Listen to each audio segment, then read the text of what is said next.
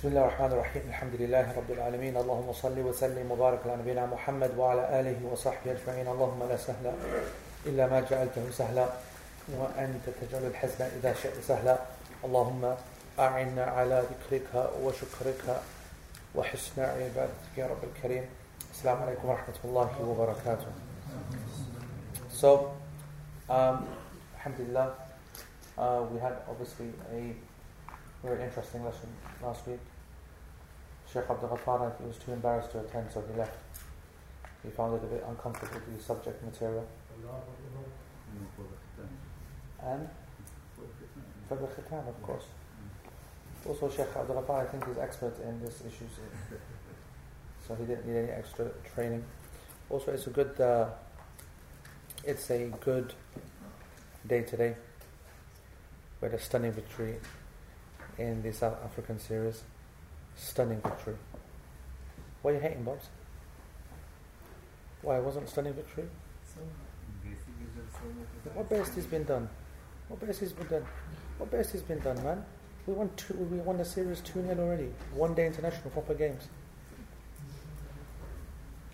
And uh, United score? Mm. So, Alhamdulillah. Alright, so um, what surprised me is that there were very few questions from yesterday, uh, last week's lessons, last week's lesson, and I was expecting there to be more questions on the forum about that, uh, but there weren't, so that's fine. Uh, I mean, obviously the material itself is somewhat controversial, and the material itself is also, um, how can I say, uh, it can be, um, I guess, it could be, I guess, misinterpreted, many statements and so on. So that's also something which should be considered.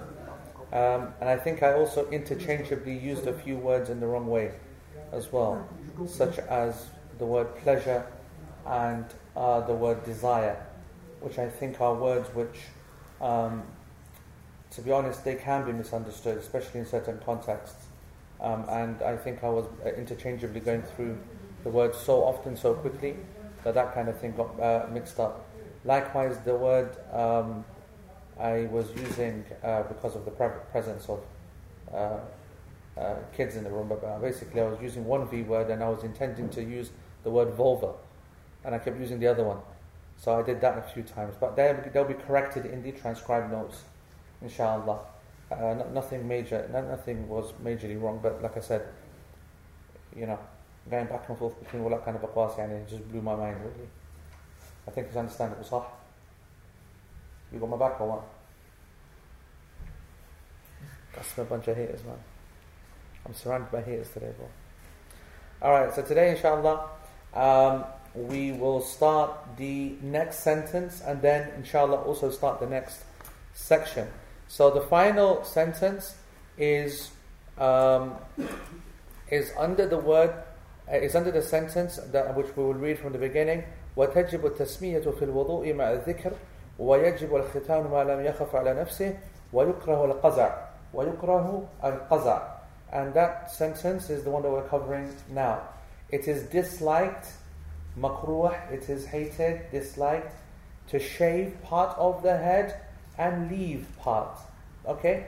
So, this I'm sure that you've probably heard of before, um, this idea, or you've heard that you've, you've been told by your parents or your Maulvi or whatever, you're not allowed to shave part of your head and leave part of it, of, uh, uh, leave parts of it. So I'm going to explain what that actually means. I'm going to describe where it comes from. And this is a concept called qaza. Qaf, za, and ayn. Alright, qaza. And it's actually a very specific thing, which um, I want you to imagine that because uh, the the illah for it, uh, we're going to look at the illah for what qaza actually is, and then you can you can understand that many scholars then differed in their opinion about how it's applied today. What is it applied to? What is its actual reasoning? Where does it come from? And so on. So let's just use uh, Sheikh Al Uthaymeen's uh, kind of description on this matter. So he starts off on the top of one of page 167 in the uh, commentary. He says Al Qaza is the shaving of parts of the head and the leaving of part. Okay, so shave some part, leave another part. Because it comes in many different ways.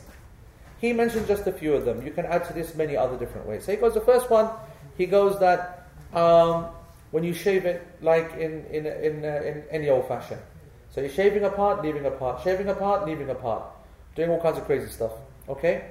He goes, uh, you could leave the forelock, which is the front part, and then uh, leave the back part, and then take this off, and leave something on the right, and leave something on the left, and whatever. whatever. Goes, another type is um, when you would shave the, the middle and leave the sides. Okay? I've got no idea what that would be called, but yani. Alright? And then you would shave the sides and then leave the middle, which we all know as a Mohican. Yeah? Or punk kind of uh, style. And he quotes Ibn Qayyim, rahmahullah, he says that Ibn Qayyim uh, said that this is the, the people who do this are the hooligans and the like the low like low class people that you know just don't have any self respect or anything, or like like you know the scum of the earth is the kind of the way that he's trying to describe it. Sheikh Muhammad Mukhtar Shanqiti, he said these people are hooligans. I think that's not a million miles off either. You know, I think that's probably accurate as well. It is a kind of a hooligan kind of behavior. Uh, and then he also said that another way is when you shave the, the, the, the, the, front part and then you leave the rest. I mean, regardless, all of this, Shaykh Uthaymeen is only, yani, rahmullah, describing what he's seen or what he's read. We could add another 15 here. You know what I'm saying? We could add so many different versions. Um, so I thought we'd do that, you know, because we're modern log now. Yeah? That reminds me, I, I think uh, obviously we had problems in the first couple of lessons. Uh, I have a feeling that last week we had no issues online.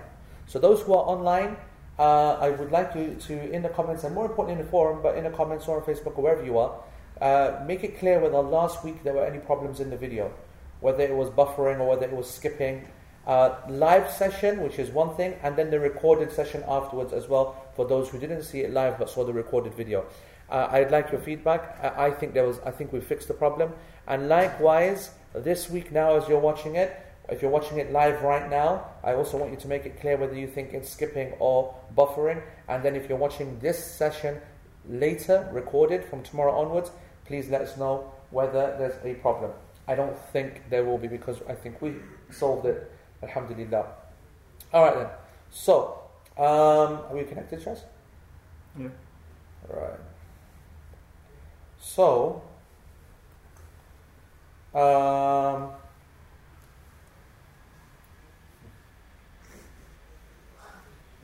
Actually, uh, I didn't do this like I wanted to.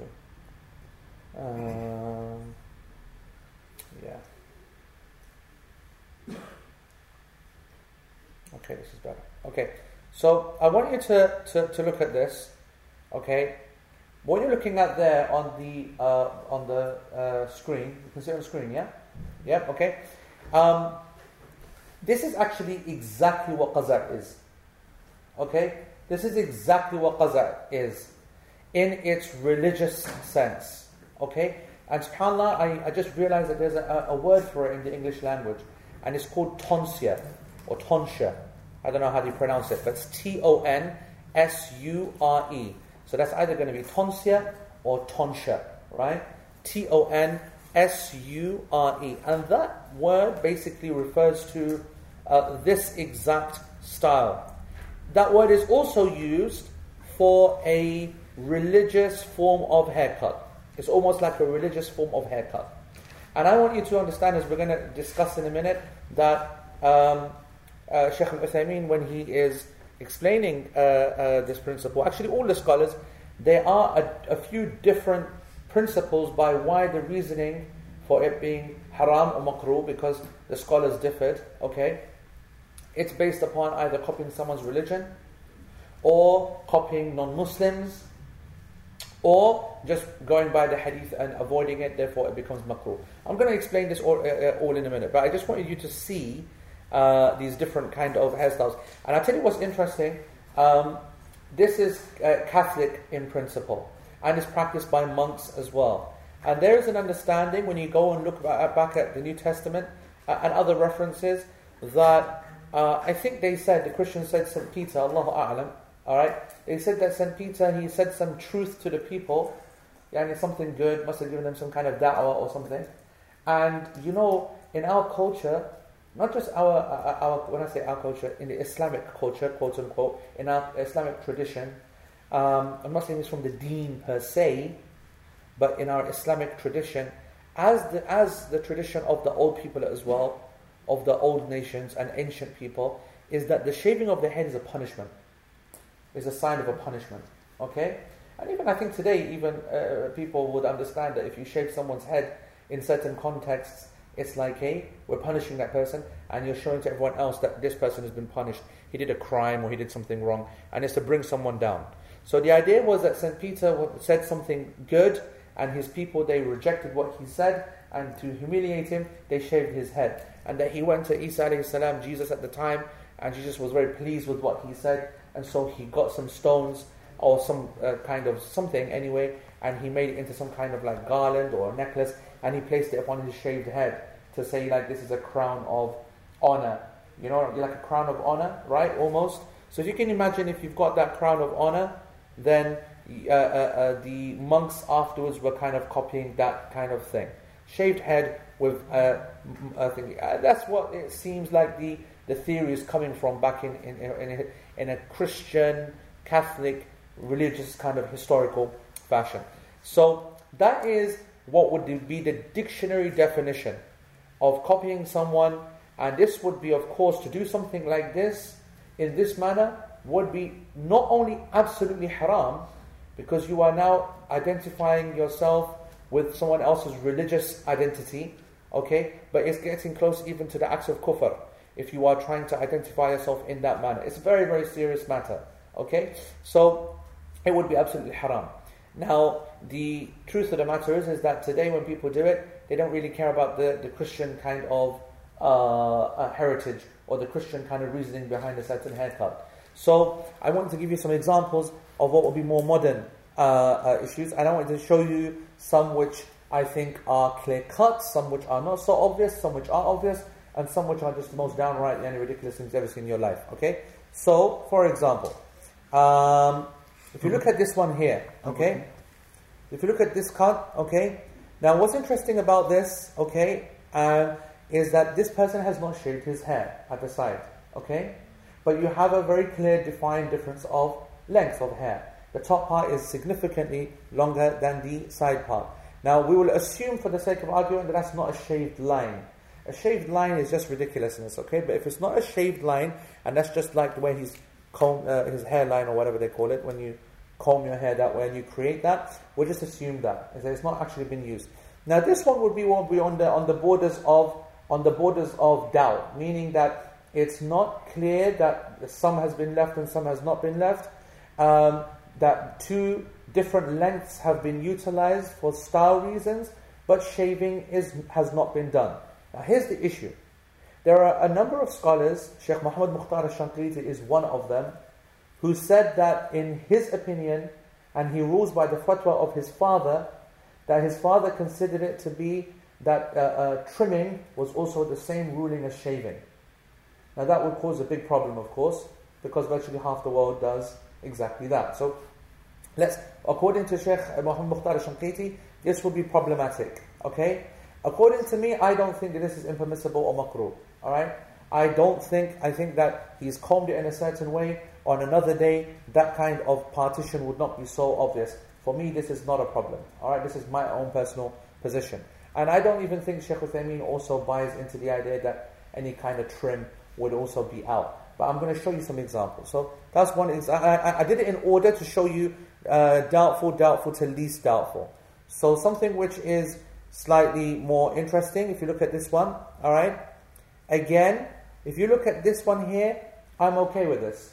This is not what we would call shaved at the sides, but you can see a you can see a what we call a fade, right? Now we don't know how many days old this is.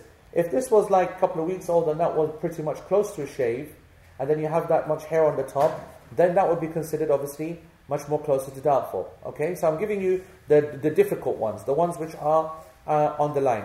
Now, obviously, you could make a position and say that anything which is of doubtful should be avoided, and that obviously makes sense. That obviously makes sense to to uh, uh, play the cautious card, uh, uh, the, the card of wara. But I just want you to just look at this. For me, this is not clear haram. For Sheikh Muhammad Mukhtar Shanqiti, he would consider this to be impermissible. He would say that this shortening on the side is like the shaving. It's like the shaving, okay? So I'm putting these, these like doubtful ones at the front to show you the difficult ones. If you look at our boy Beckham when he was young lad, okay, you can see what's happening there. Very similar, very very similar to the previous uh, the, the previous one. I think this is permissible what he's done. He hasn't shaved his head round the side completely, and the length is also not so so much. All right. The problem, of course, occurs when if the hair at the top is significantly long, then you cause a further doubt. If the hair at the top is not so long, right, and it doesn't look so different to the other one, then you're on the safer ground. But when you, it is becoming very, very doubt, it's becoming very, very clear that there's a, a defined difference in length, that's when the scholars are starting to become uneasy. Yeah. It, it all sounds very subjective.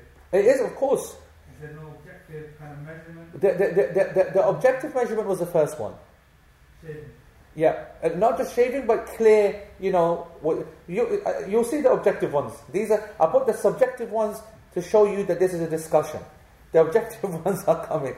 The objective ones are coming. All right, let's go into the objective one. Hold on, let's get rid of that, and then we bring in. Okay, so this is clear scenario. Okay, it's a clear scenario. This is also not a complete shave. That's probably a one or a two, a grade one or a grade two around the sides. Okay, but I mean, you know, that's not a million miles off yani exactly what we're talking about. Alright, so that's that's an example of what we wouldn't go down the line of. Alright?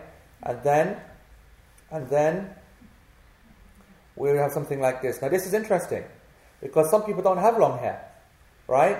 Now if you don't have long hair, then see there's very little difference between these two. The problem is that for him, there's a complete difference between the two. Do you understand what I'm trying to say? And anywhere else, this wouldn't be an issue at all because you're seeing like massive differences between the hair um, uh, in length. Whereas here, there's like probably a millimeter difference between the shaved part and the black part, alright? But because of the nature of his hair and the nature of his ethnicity, that's the way that his head and his thing is developed. So this would be a problematic scenario right here. Here, we would apply the hadith, and we'll come to the hadith now. Our Prophet ﷺ saw someone like this, and he said either shave it all or leave it all. So this is what would happen here. You'd keep it all, all, all around, alright? So this is this is a good that's a good example. Uh, if we carry on, here is the normal kind of example that we would see. This would be unacceptable. Okay, this would be unacceptable. This is like the army cut of shaved, as opposed to a short back and side. So this is a shaved one, and he's got clear hair on the top. All right. Um, here's another example. Unacceptable. This is a modern cut good example. Okay, there's no there's no need subjectivity here. You happy with that? That's like an objective uh, uh, uh, situation right there. Clear hair on top, nothing on the sides. We would avoid this. Um, we would avoid this. And I, I, I, still again want you to think about the first picture that I showed you because we're going to come back to that again. Okay, because this is a discussion of fiqh, not just showing you pictures. So uh, here, yeah, just in case you didn't know, this is a Mohican. Okay, shaved around the sides, hair on the top. This is a Mohican which is probably a couple of weeks in. Yep, so he didn't have it like that. It was clean shaven. I remember he was playing for against uh, which was it? Just before Greece, I think he was playing against like this. He got his cut for Greece um, when he won the when he got us into the Euros. Wasn't it something like that? Right? Okay. So now we come into the unsubjective. Okay, this is what we're talking about. This is where the hadith is very very clear. Like Martin Labanda here, right? Look at this. This guy's lost the plot, right? Okay. Right. This, this guy obviously doesn't know what's happening, but he's obviously shaved his head and he's left some little tinku at the back there. I don't know, maybe just to grab him and throw him around or whatever. I don't know. So that's him. So that's clear, yeah? That's a, a good example of what would be impermissible. Um, and then my next man, my next man's lost the plot completely. Alright? I don't know who this guy is, but he's at the Labanda, that's who he is, yeah? That's, that's, that's, that's pure Qazak right there. Okay? Yani that's not even a it's, it's, it's, it's not even a good Mohican. He's way too thick for a good Mohican. You know he'd get kicked out of the Mohican club for that. Huh? Uh, Abu Dhar, is that last of the Mohicans? No, okay. Uh, then that's like an extra kind of joke. Huh? He's last of the Mohicans. Right. Okay. Uh, then we this guy. Honestly, this guy, with this guy, uh, this next bloke, what he's got is haram for more than one reason. Okay. Because he's haram for more than one reason, because the guy who must have cut this must have spent all day doing it, okay? Let's do labanda, yeah?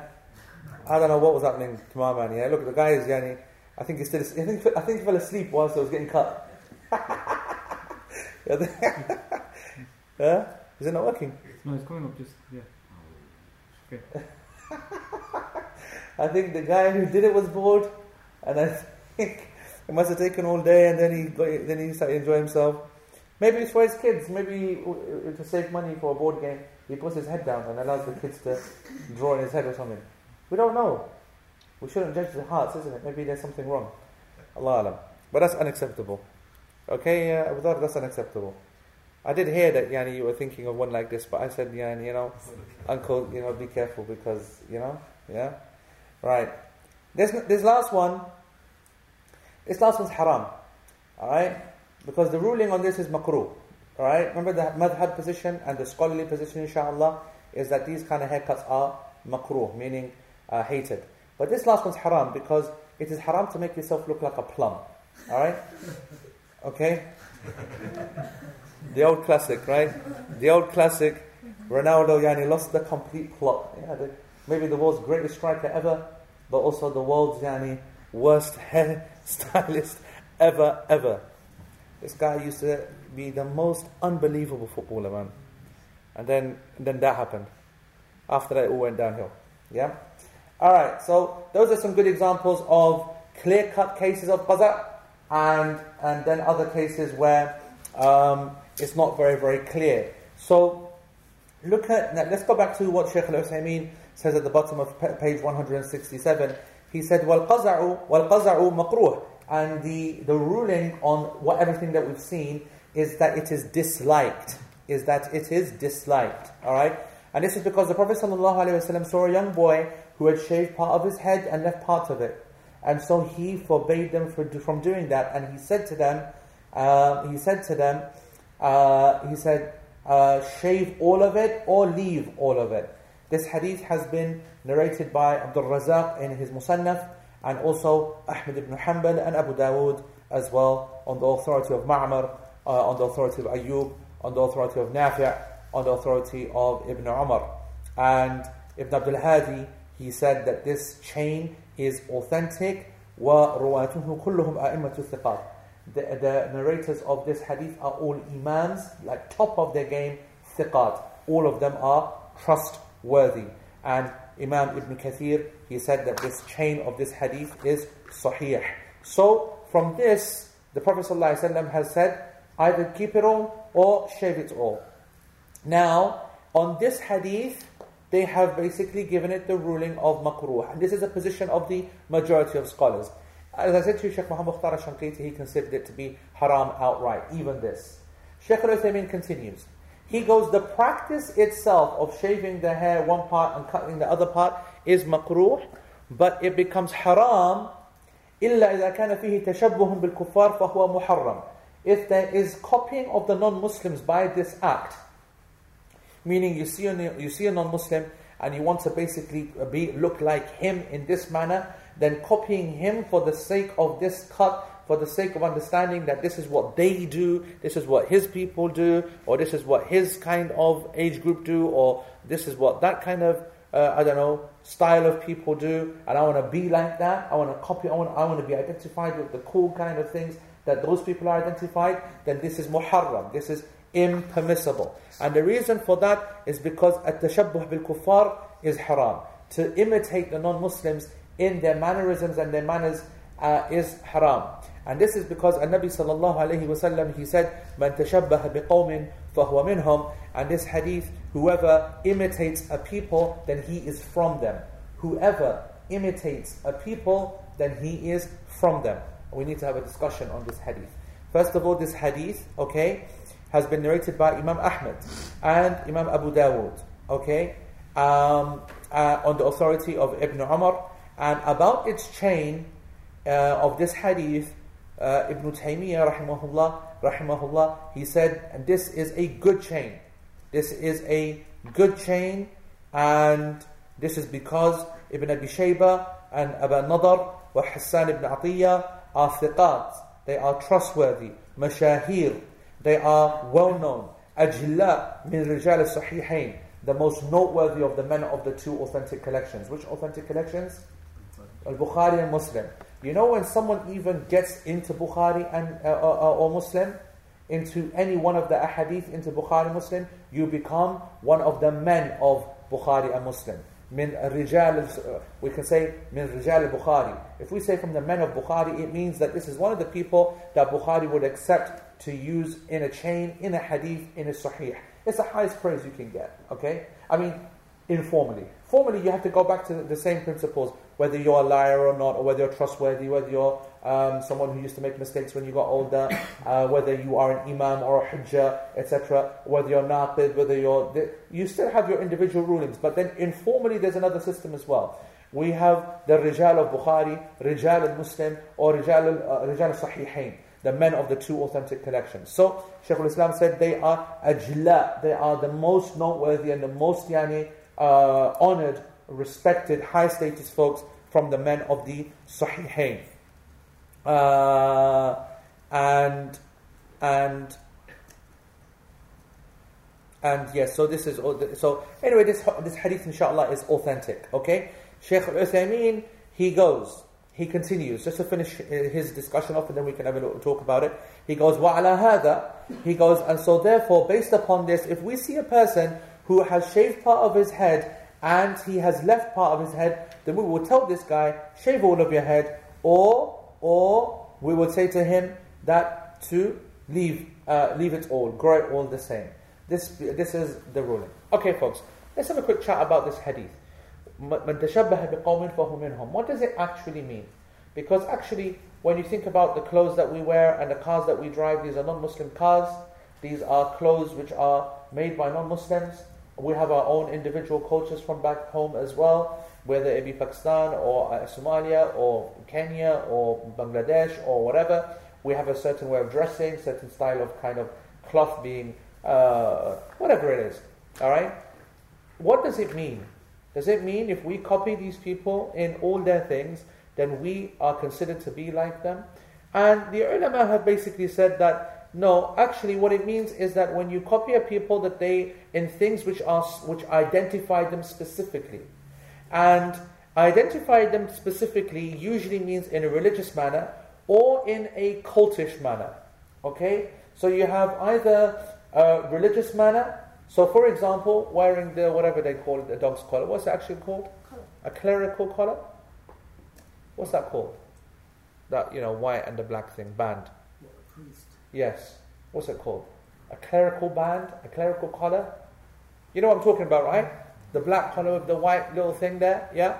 So, if someone was to wear one of those, this would be absolutely haram and actually getting even worse than haram, alright?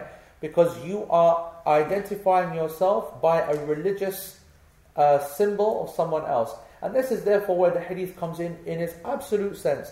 Whoever whoever resembles and imitates a people, tashabbah, yani, uh, uh, uh, uh the, uh, a people, imitates a people, then he is from them. And so someone who walks around with a priest thingy in the name of fashion, you can't blag that. That's not fashion.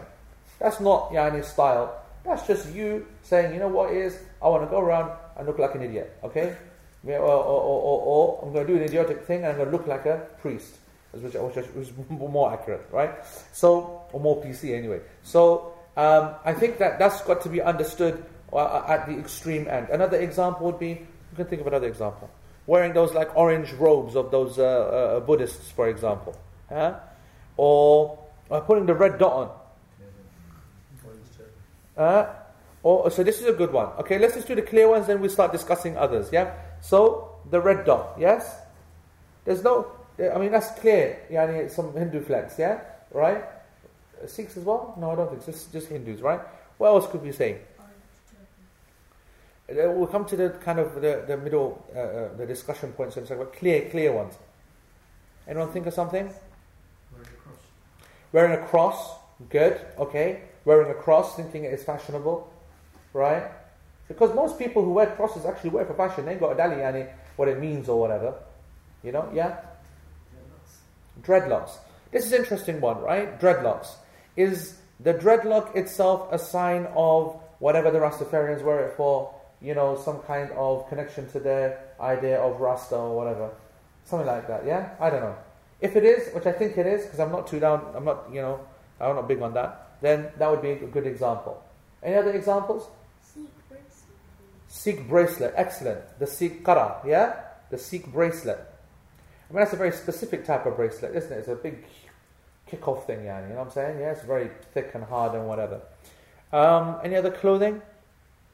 England shirt. An England shirt, okay? Okay? So let's now move into. So we've done the clear. Now let's move into the the, the, the ones which are, need some kind of fiqh, need some discussion. So let's start with some. Uh, we'll come back to that one in a second. Let's talk about the orange turban. The orange turban is a clear sign of a Sikh turban. Okay. Now what we have here is we we have a situation where we have a clothing which is specific to a people, but is also specific to us as well. Now, if it's specific to us as well, then there's no problem wearing that item. But if there is a way of that item being specified for another people, then it will be impermissible for us to wear it.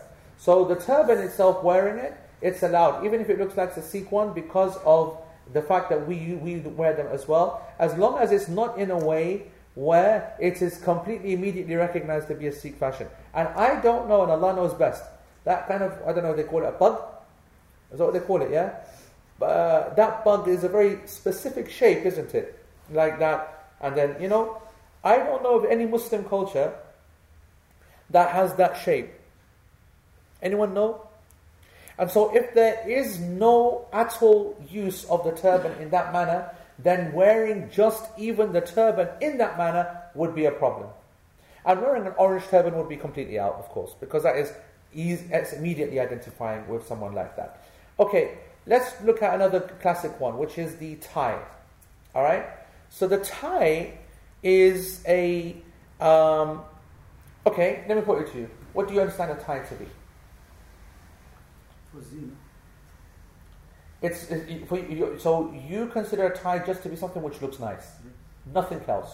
Okay, so we've got the first opinion. A tie is something which just brings everything together, just completes the smartness. Yes. Uh, one thing is copying, one thing is conforming. Uh huh. Is there a difference? Between copying and conforming. Conforming to the society. So a tie, in a, in a business place, you may not necessarily be copying someone, but to fit in, you're conforming, We're gonna. So that's good. We're gonna come to this discussion in a second, but first of all, I want to understand what do people see as a tie? Or, or, or sorry, what do the people see the tie as? Could you say historically there was some something about it that made it specific to people, but now it's become something totally different? It's like fashion. So you're suggesting, okay, that there's an opinion out there that the tie was actually something religious or something before. I heard this as well. I read about it that there was an idea that the tie was some kind of some kind of representation of the cross in some kind of way, and when it's done up. I heard that it was indicating something else. Um, in the Crusades, the way that people were killed or the Muslims were meant to be killed. I heard this. I heard that. Okay, so this is a very interesting point. Is the ruling given to something in what it was known as or what it is known as now? That's a question for the scholars. When we put on a tie, if we ask a hundred people, what is a tie?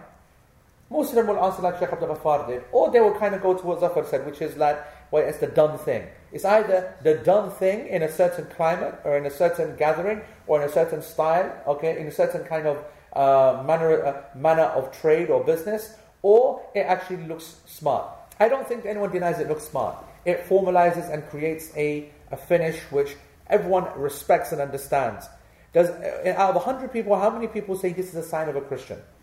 Or out of 100 people, how many say that this is the identification of a cult? Okay? And I think very few. Very, very few. And the hukam is not, the ruling is not based upon the few, it's based upon the general understanding, the general kind of appreciation, the general kind of, uh, uh, uh, the, the general position, the urf, the culture of the people. That's what basically rules. Now, there are a few exceptions to this, and we will deal with those another time. The exceptions to this is when there is maybe people are very, very ignorant, and there's something which is very, very outwardly uh, religious, or in trying to be religious, but because the people are so irreligious or the people are so ignorant, they don't even see it as something religious. But those people who know, they do know. All right? Christmas would come into this category. All right? Christmas would come into this, and Christmas is a very difficult kind of uh, one to, to, to specify because it clearly has nothing to do with Jesus Christ. Okay? It has nothing to do with him per se. It, it, from a factual point of view, in that it, this is not his birthday as what the people would like to claim.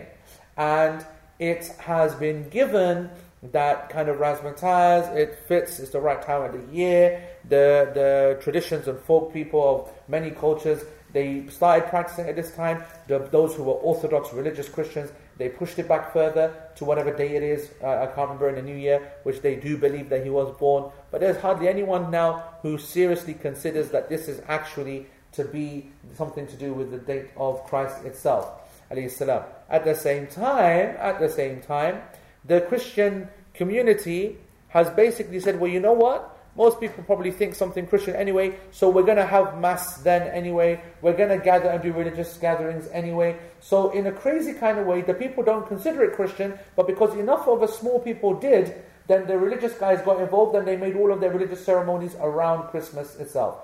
Of course, we know that it's more a capitalist opportunity, a shopping thing, a modern day reality of, of Western world, of, or not even the West anymore, but ca- like I said, capitalist ideology, an opportunity to market things, sell things, and make people feel happy, give people a break from work, a family holiday, etc., etc., etc. So uh, here we would argue that the Christmas isn't the most serious kind of religious connotation in the world, and I was discussing this uh, on, on the on the weekend as well with the class that when you look at Christmas, there are there's enough doubt there, there's enough doubt there to allow some people who are in difficult circumstances a way out. Because for us it's not an issue to be celebrating anything at Christmas or whatever. But uh, for not for uh, new Muslims, converts, okay, uh, or reverts who have families who would be incredibly insulted by not taking advantage of coming and joining them for a meal, not a religious uh, festival. I'm not talking about going with them to mass. I'm not talking about breaking bread or making uh, uh, prayers or something like that, but having a meal which is a set meal at a set time. Well, what's interesting, of course, is that that meal, no one claims it has a Christian meaning when it's had at you know whatever three o'clock or two thirty before you know Argel gives a little you know five minutes reminder, uh, Jum'ah khutbah, and she gives yeah, and uh, uh, obviously that meal itself is what what defines the Christmas event. Yet it, that thing itself is innately and intrinsically irreligious. Alright? Let's assume that there's no prayer in front of it. Let's assume there's no alcohol on the table. I'm just saying that meal per se. This would not come under what we would call the, a uh, something of tashabbuh of, of, of a people, imitating a people and their religion. We would not do it because it's clearly a sign of kufr itself the act itself.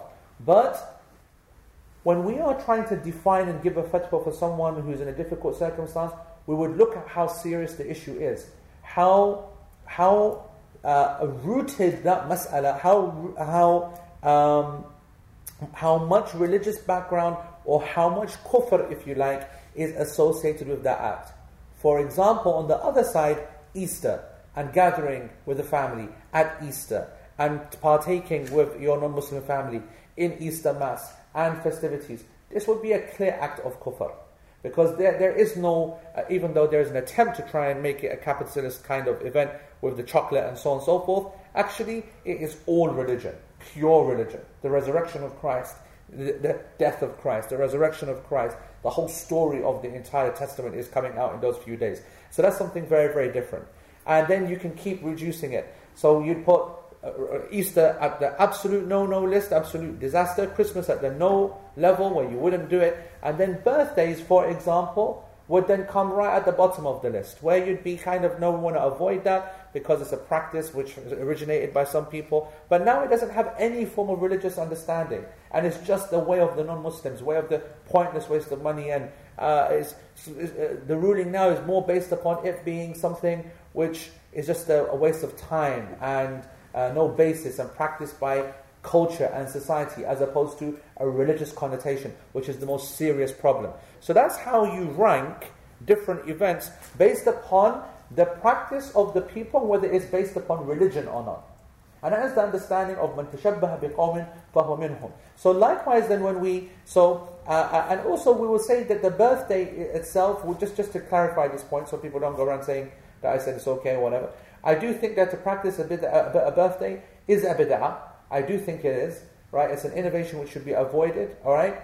Um, or, or, an act, if you don't want to put it into the category of bid'ah, then it's an act which should be avoided because it's not the act of the Muslims.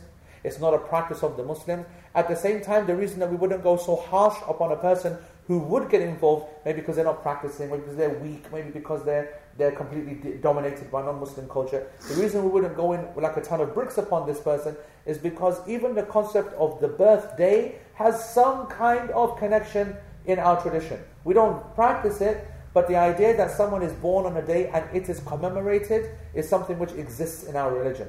All right. Now, what do we what do we call this? This is when we're when we're defining bid'ah. When we're saying a certain act is bid'ah, there are many different ways to classify bid'ah. One of the ways to, to, classify bid'ah or innovation is whether it's a pure innovation or what we would call a supplementary innovation. What we would call in, in Sharia a bid'ah idafiyya or a bid'ah mahdi, yani, or something which is pure unadulterated bid'ah. Pure unadulterated, uh, uh, pure unadulterated bid'ah would be, for example, me saying that every dhuhr prayer I have to pray in green clothes every Dhuhr prayer. Okay? Uh, pure bid'ah would be that um, every single prayer that I pray, I have to make a dua after it. I have to make a dua after it, and then after that dua, I need to stand up and sit down, and stand up and sit down, and stand up and sit down. Okay? So I have to make a dua, and then stand up and sit down, stand up and sit down, stand up and sit down after every single prayer. This is what we would call a pure bid'ah. Let me call, well, let me explain to you what wouldn't be a pure bid'ah. A bid'ah idafiyah. Still a bid'ah, but lesser of a bid'ah. Birthdays would be a lesser bid'ah because the Prophet ﷺ, he did say, I fast on this day because this is the day I was born. Meaning that there seems to be some kind of indication that if the, your day is uh, the day of birth, if it's, if it's a, a good day for a good person of khair and so on, then it can be commemorated in some kind of fashion. The sunnah or the way of the Muslims is to commemorate it according to the sunnah, to fast. And that's not ours, but that's his. So that's why we still say that to celebrate my birthday is a bid'ah, but there is something there. For example, we would say that to make dua every single time in a congregation, where we all get together and we make dua after the prayer. This is what we would call a bid'ah idafiyya. Why is it bid'ah idafiyya? Because we do accept in Islam the principle of making dua, number one. Number two, we do accept in principle the, the practice of dua after prayer. The Prophet ﷺ has done it. Number three, we do accept the principle of dua being made in congregation. It has been done by the Prophet ﷺ. Do you understand what I'm saying? So you've got indications, indications of an act which has got some basis. Where does the bid'ah come? When you combine all three and you make it a regular action. And so once you put it all together, we see now this is unacceptable. But is it, is, is it as unacceptable as a pure bid'ah? No. It's what we call, what we would call a supplementary bid'ah, which is of a lesser magnitude. So I wanted to... Uh, yeah brother we start tomorrow then the dua. this you see how you see you no, see what you see you see what he's doing. Yes, he's going to he's going to hijack this. Yeah. No, wait, wait, yes. So we shouldn't say dua after Farad? Individually or in congregation? Individually No, no, individually this is a separate ruling.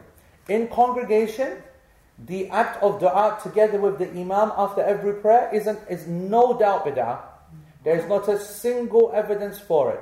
And anyone who says that they should do that needs to bring evidence. They need to show the Prophet ﷺ doing it, or the companions doing it, or any ayah from the Quran that Allah subhanahu wa ta'ala has allowed it.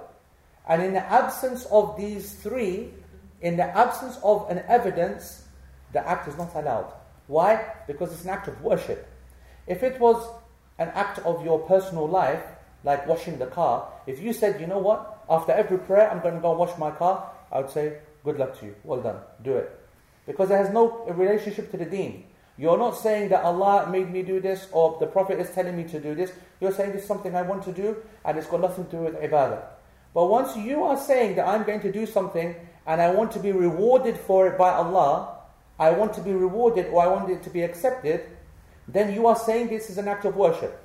Because anything that you do, anything that you do, where you want Allah to listen or accept it or to forgive or to whatever, this is an act of worship. And acts of worship are haram unless it's taught to you by the Prophet. ﷺ. Otherwise, otherwise, you are saying that you know better than the Prophet. ﷺ. Because if the Prophet ﷺ doesn't do an action and you do or I do, then that's basically saying that we know how to worship Allah better than the Prophet did. That's the, that's the, that's the basis behind bid'ah. That's what I heard. You, you say prayer and you ask for forgiveness, astaghfirullah all the time. Yep. Remember when you're, you know, in the sleeping, if Yep. you're sleeping on the side, Uh-huh. remember Allah, say astaghfirullah if you can remember it. Uh huh. So saying, uh, for, for asking for forgiveness after namaz, Yep. I can't see why, it's that. Because we didn't say seeking forgiveness after after namaz. Dua is after the, We also didn't say dua. We, forgiveness and things like that. we also didn't say that making dua after namaz is bid'ah. We said to do an act where we want every person to do it together behind an imam in this manner. This is the act of bid'ah. So when Tablighi Jamaat after Ijtama, all the people, the hundreds and thousands of people, they're saying, let's say dua. So it doesn't do that? When the Tablighi Jamaat come, when Tablighi Jamaat, we don't talk about political parties or. This is Chi- Chi Masjid policy. They say, they say after they. Uh, You should ask them. You should. You should. You should. You should. No, no, no. I, I Tablighi Jamaat are my best friends. I am not going to throw the Tablighi Jamaat under the bus. No way. They are. I, I saw a picture of Mushtaq Ahmed today. He started. He joined Twitter today, uh, Bobs. Yeah, he joined uh, Mushi online. Mushi underscore online. Uh, Mushtaq Ahmed. He uh, joined the the Twitter today. He's big Tablighi. I'm a big fan. I have connection with him. I don't want to lose my friends over this bid'ah.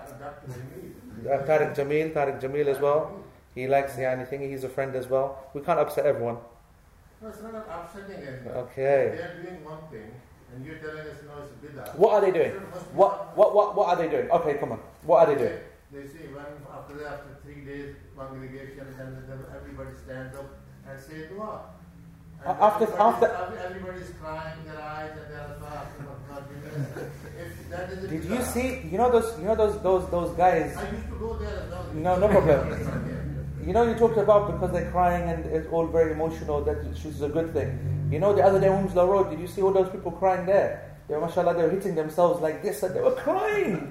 They were so crying. No, they, they were harming yourself is not allowed. you're saying dua, you're not harming yourself. Don't mix these two together. It's a, it's a.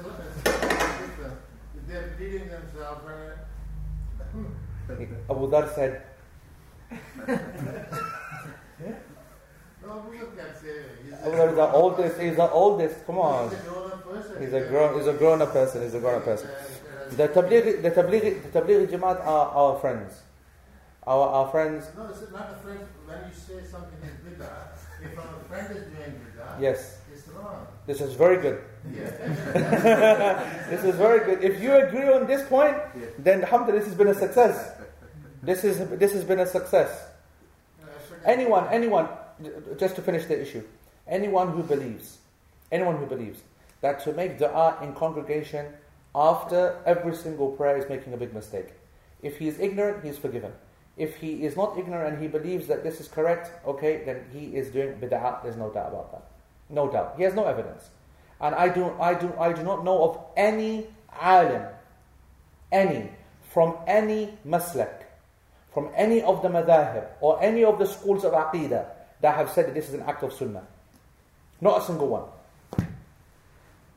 And Allah, and, and Allah, Victoria Park. I thought you were talking about Tabligh Jamaat. They as well are, I'm talking about Tabligh, you think Tabligh Jamaat are Victoria Park? in Pakistan. No, no, no. They're Brelvis, man. What kind of, what kind of, what kind of uncle are you, man? You're mixing up the Brelvis with Tabligh Jamaat. They are followers Oh my god. أنا قسمي They are the big neighbors. ما توبة توبة والله. This is all Abdul Ghaffar for you. Sorry, yeah, because he took out his big stick. And he said, yeah, Uncle, Uncle, we're starting tomorrow. good one. But if I have some doubt somewhere, No, no, that's good. That's good. That's good. Thank you, brother Nadir. Yeah. Oh, you see. Um, okay, where were we before we were interrupted with the tablighi business? Uh, for the, uh, uh, I mean, uh, bid'ah idafiyah. Yeah, so bid'ah so we can see that there's a difference between what we call a pure bid'ah and then a supplementary bid'ah. Now, the significance of that, of course, is that we can, if we're able to differentiate between an act of bid'ah because of how it's understood, the origin of the act, Likewise, when we copy the clothes of a people, then we should have the same discriminatory kind of approach. Let's study the cloth or the manner of the clothing and then look at it. So, if it's true that the tie has some kind of Christian connotation, is that how it's understood today? No.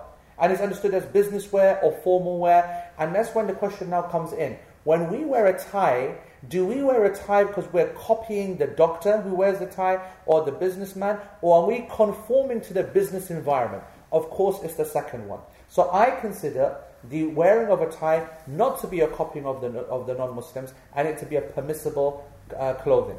Now, the other example was given of an England shirt. Is an England shirt the conforming or the copying of non Muslims or not? The answer, of course, is that it's not. The England shirt is representative of this country. Okay? Now, if it has haram things on it, that's where we start to have a problem. So, haram things would be falling into different categories. Pictures, for example, of animals or people would in of itself not be haram. What would be haram, according to some, and that's my opinion, but what would be unacceptable is to pray in such a uh, uh, garment. All right. So if you were to cover that up during the prayer and then take it off outside the prayer and play your football or run around or do what you want you do with that, then I would consider that to be permissible. So that's one level of problem. The other level of problem is if it has certain signs on it which are which are uh, give connotations of an ideology. Right. Now this is much more controversial and much more interesting. So for example, you have the cross. All right. And you have always the picture of St. George's cross. Now, St. George's Cross, which is a white flag with the red cross, okay, is the actual national flag of England. England. Okay, I'm right there, yeah? Yes. yes? And it's the national flag of England. And obviously, when you combine it with all the others, and the, the, the Scottish, this, that, whatever, then it becomes a Union Jack. But as it stands, it's the, the, um, uh, it's the cross of St. George, and the cross is meant to resemble the, the crucifix cross, the cross, okay? Now, the problem here is that when if you actually go back and you study this issue, right, you'll realize that the origins of St. George himself aren't as Christian as maybe the people who are the Christians in England who have decided to make it their emblem. The connection isn't very, very clear. It seems that he was born in Palestine, he wasn't even a Christian, maybe he was a heathen or whatever, blah, blah, blah. There's a load of stories, there's a load of things out there. This now becomes much more controversial you will have some scholars, and I have to say that I used to be of this opinion, okay, where the item itself is not representative of a religious uh, thing because the majority of the people they just don't see it as that. It's a representation of the country, and a representation of the country is something permissible because we are born here and we have every right to feel, be, to feel proud of being English in certain uh, within certain parameters not at the level of ideology or deen, of course, but just you know that's who we are. We you know we would play for them, we would defend them, we would represent them internationally, etc., etc. And that's something which is permissible to have pride in. Not though when it starts leading you to become arrogant, or you taking the right of someone else, or you doing haram to another, another person. That's where the cutoff is unacceptable. All right. Now. Um, or you have the scholarly opinion that that St. George's cross being worn openly is you representing Christianity. Now, if that was the case and that is correct, and I fear that there might be some, there are a number of scholars that consider it to be like that, then this would be impermissible to wear. Just to complicate this discussion, because we can't really clear this up right now, there are some people who argued that the, cro- the cross itself means nothing. The cross itself actually has no value, alright? Because the people don't understand it in its religious sense. It was fake at the time, it wasn't even real at the time, it wasn't you know, uh, uh, it was gathered by some Romans and they made it in that manner. It's not Christian in its origin. okay, uh, and Isa salam was nailed to it, and it doesn't, uh, and if it, and if he was nailed to it, okay, in this manner, then it's a, a, a, it's a sign of misery and depression and the death of Jesus, according to the Christians. Whereas when the people wear it today, they wear it as a fashion statement and as a sign of pride and blah blah blah. So there's some people who argue that there's no meaning to the cross, and these are the people who say that it's allowed to pray in a chapel, for example, because the uh, even with the cross there, because it has no meaning. I don't consider it to have any value, so I don't want to give it any value. I also used to follow this opinion long, long time ago. I now have changed my opinion. Uh, for about 10 years, I've been on the opinion that the cross does have function and viability and an ideological basis. And uh, the, the, the, strongest evidence of this is the hadith in Bukhari, where Rasulullah said that when Isa returns, what he will do is that he will break the cross. And the breaking of the cross, whether it's metaphorical or physical, is regardless whether he takes a big cross and he snaps it to show to all the people that Christianity was fake and false, or whether it's uh, a metaphorical statement where he will state that actually Christianity is false and Islam is the truth, it's irrelevant actually. But what's relevant is that the salib, the, the word, the crucifix, the cross itself, has been given some kind of meaning, whether it's metaphorical or not. Whatever. So I'm, I err on the side of caution. And therefore, I personally would avoid something with the St. George's cross to not fall into this hadith, مَنْ تَشَبَّهَ بِقَوْمٍ فَهُوَ مِنْهُمْ Whoever resembles a people, then he is from them. So it's for this reason that I personally think that you should stay away from something like that. It's doubtful. It's doubtful. And Allah knows best. Allah knows best. Um, what other kind of uh, uh, clothes had that kind of uh, doubtful matter? Anything? Bracelet uh, bracelet around the neck. Oh, the the, the tasbih, huh? Tasbih around the neck. Who wears tasbih around the neck? I got a great picture of you wearing it. Well, we should bring it up, huh? See this propaganda? We'll bring you up next week, how about that? You see that, huh? Big, big yani beads. Do it if you've got the guts, yeah. And make wear this fake picture that you're talking about. People, who- what kind of people would wear bracelets around their neck, man? Honestly, Next What- time, next time you go to Pakistan, I will show you. you will show me. I, why, why do I need to see when I can just go to Ack Lane West and I, we, we see it there? Show me as well, then share. Otherwise, you're telling lies in front of all. Astaghfirullah. He's used to, he's used to doing a lot of that, mashallah. He thinks that he has a picture of me wearing it. You don't remember when we went to Swat? Uh, in Don't the, listen in to the this. car? It's a propaganda. In the car, in the Swat, in that Okay, dabba? can we cut And this please then? cut.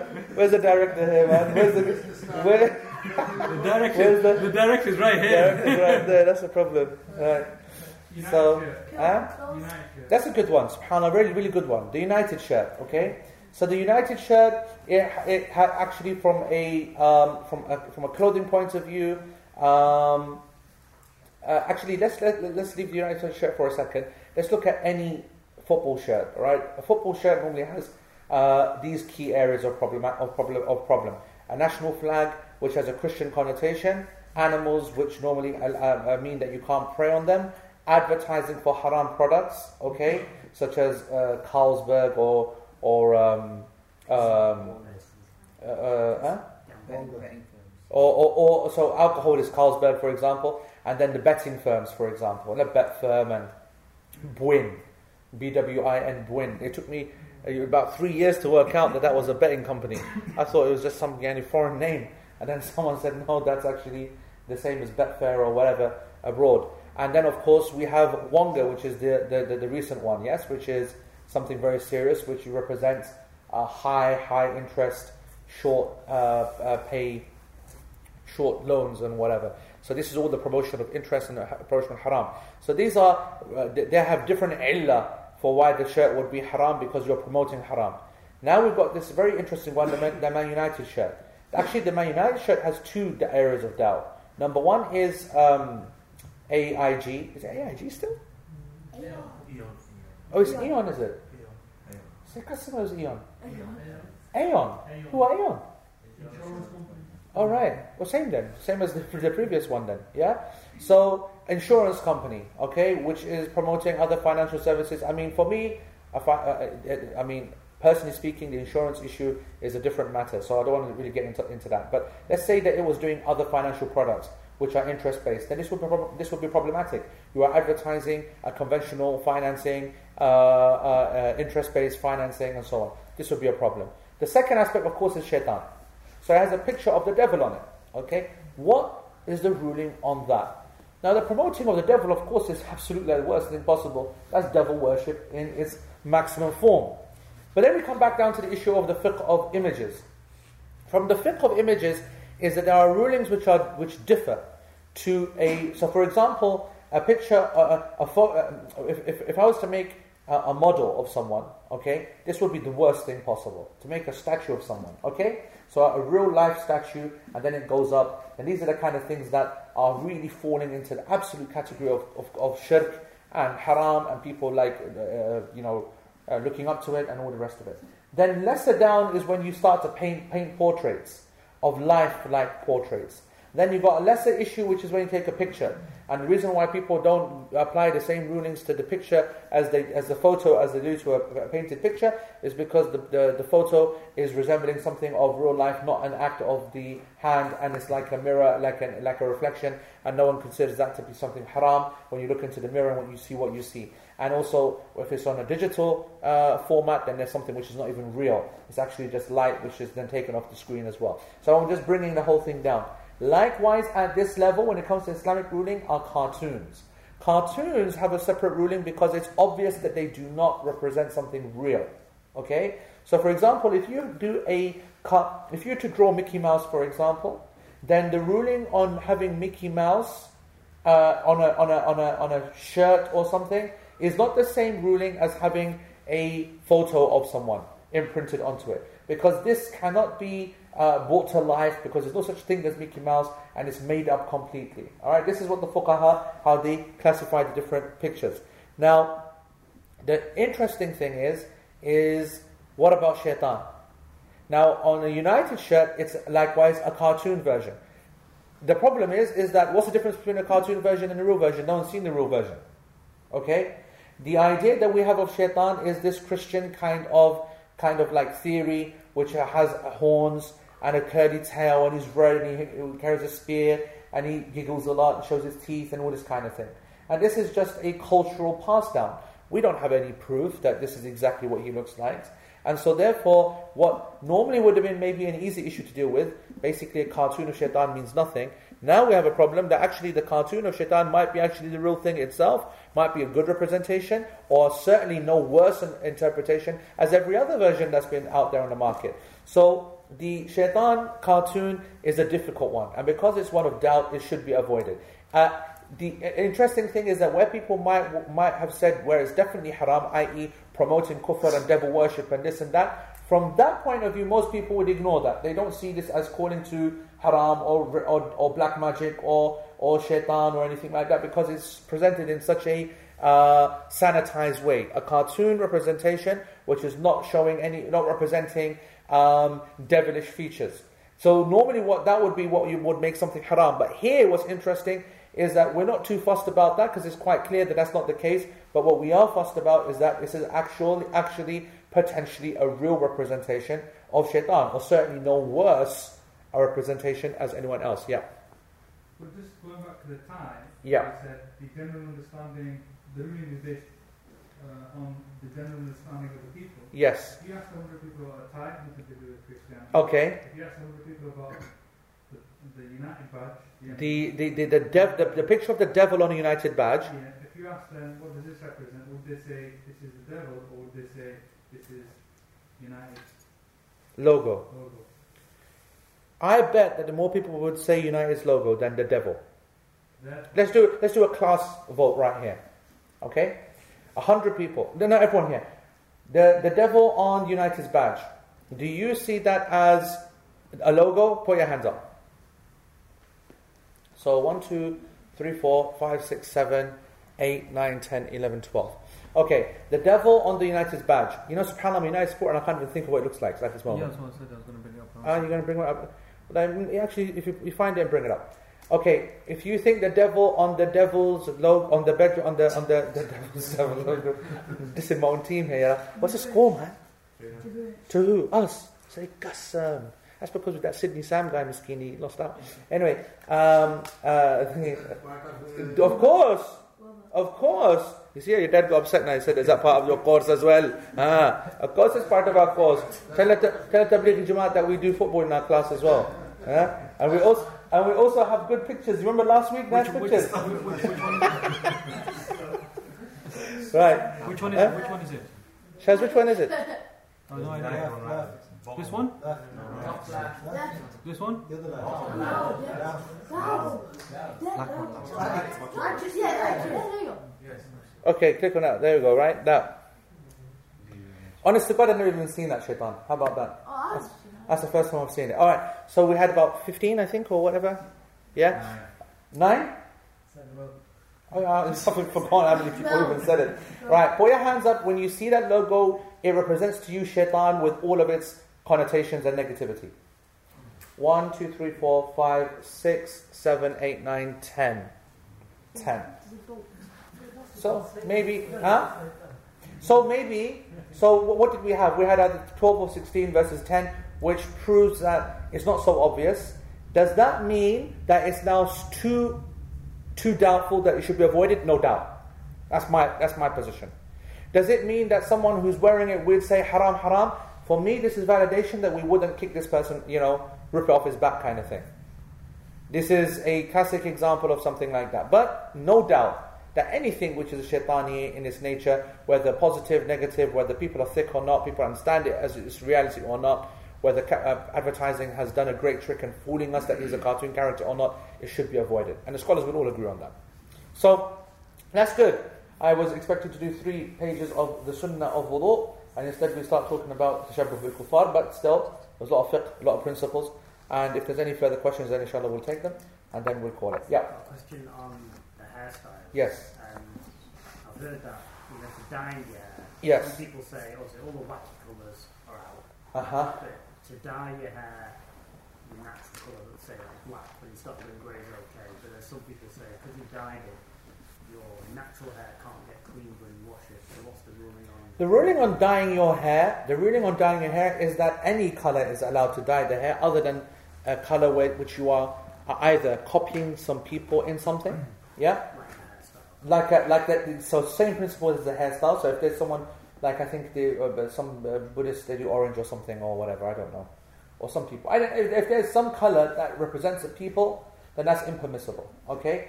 Also to color the hair to deceive people. So, for example, you're trying to make yourself very young, and you're looking at uh, uh, uh, to make it black or whatever, uh, on, on for for the purpose of deception, which is not the same as the woman doing it for the sake of beautification for her husband, which is a completely different illah. Okay, and likewise for her husband, it is permissible for her or even him for her. All right, if that's the way it goes, to do any color And styling. and styling uh, within the uh, boundaries of normal, acceptable taste, where people are not being imitated, religions are not being imitated, cults are not being imitated, the non-Muslims are not being imitated in a specific uh, uh, fashion. Let me just make a very good point, actually, that's come to my mind, and that is that you know when we say that the, the imitation of non-Muslims, right? Sometimes it doesn't have to be in religion that we're talking about that imitation. Let me give an example. The example would be, for example, uh, uh, uh, uh, like I don't know who changes her hair a lot or his hair a lot. Beckham, yeah. Beckham changes his hair regularly, and now the women, I don't know, someone who who changes his hair regularly. Abu Dhar.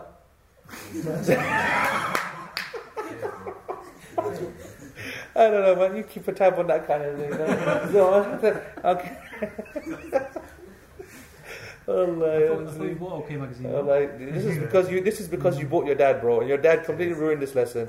So we had to completely get back at someone. We get, we get back. what do you mean during the lesson? So the the the the the, the, the women, the women, the women we can't think of an example, but the men. If you're now copying David Beckham because you see him as your idol, and every time that he changes hair, we will change the hair. This is a classic example of what's not allowed. This is classic tashabbuh bil kuffar without needing a religious or cultish kind of thing. Do you understand what I'm trying to say? So there are some people that just keep the kuffar in that kind of manner. These people have a very complete different set of values And they're changing their hair to make them more sellable in pictures which do haram, more uh, attractive, more attractive in films, etc., etc. So their illah is different, but the principle is the hadith, in the hadith is the same. So this is a good example. All right? No, no, that's enough. Khlas. Anyone else? Yes. What about wearing a sari?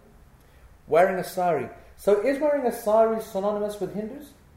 Or is it India? India. Hindus. Hindus, yeah? I have a feeling it's Hindus, not India. What is the general understanding? All right, let's do a, a, a, a hand count on that. Saris. If you think India, put your hand up. Okay, he goes, what's a sari? okay, all right. If you think Hindus, put your hand up. Actually, that's the one I wanted to put my hand up for. Sorry, I got that one wrong. Yeah, you can't. You don't even know what it is. You pack right. That was 50-50. I was I was clean 50-50. So, uh, I mean, I don't know. I don't know. I don't- if it's if it's proven to be, it's a religious, you know, specific thing. But you know what? Just right there, you've seen that it's difficult because when people see it, is it? I thought it was India. Is it a bit like you say But I do, when I think about it, I only see Hindus. I see that that that uh, Indian cook. What's her name? Indiana Jones.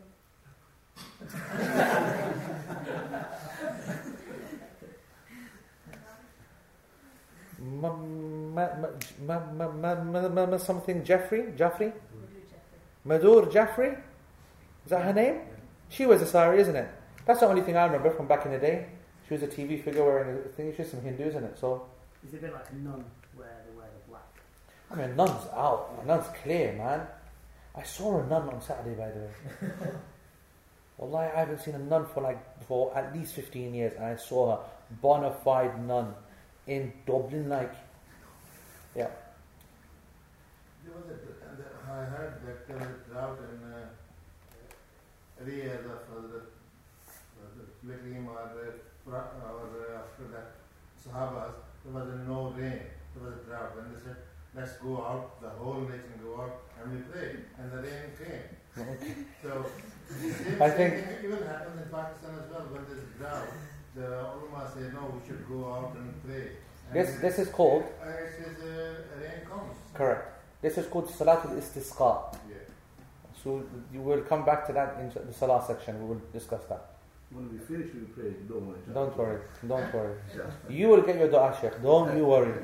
You'll get personal dua. Yeah, I'm your personal pir sahib. What are you worrying about? If I said to say dua for me, you said, no, no, no, you should say dua You're so selfish. Allah I for me. You said, no, no, no, you should dua Allah. Oh my God. How did Pakistan let you out? I don't understand.